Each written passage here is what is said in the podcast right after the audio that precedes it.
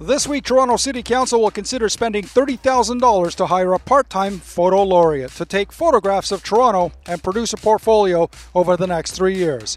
I asked Toronto to talk to me about how they picture our city. So when I say the words photo laureate, what do you think of? I think of somebody who's accomplished at f- taking photographs, which means that they should be very good and uh, something we're seeing years from now. A well known, established photographer. I think somebody who's got a degree in taking pictures. A laureate. Well, I'm French, uh, but I would say it's somebody who's received kudos for their accomplishment in the field. Do you think hiring a photo laureate is a smart use of our tax dollars? Uh, I'd have to consider all the facts, but uh, there's a very good chance it's not. Uh, judging by how I like to see old pictures of the city dating back as far as possible, I think it's a wonderful idea for future generations.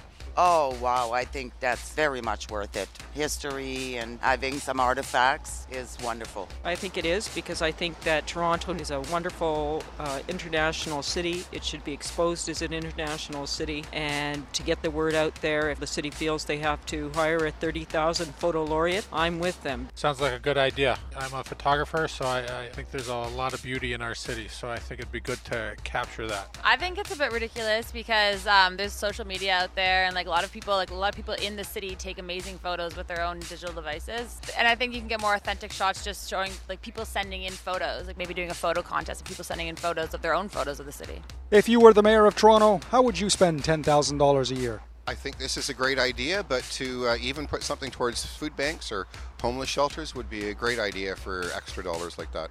Compared to taking some pictures for history, it's a difficult one actually to get $10,000 worth of value against transportation, probably. I'd probably just pick up garbage or encourage other people, encourage people in the city to pick up garbage. Just, just have a campaign to have a less garbage on the street to begin with.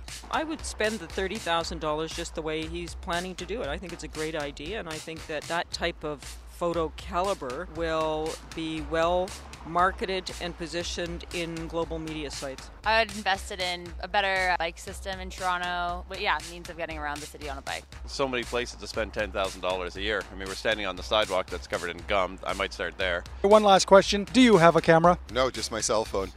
Just my Blackberry. Yes, on my phone. I think everyone walking past us has at least one on them.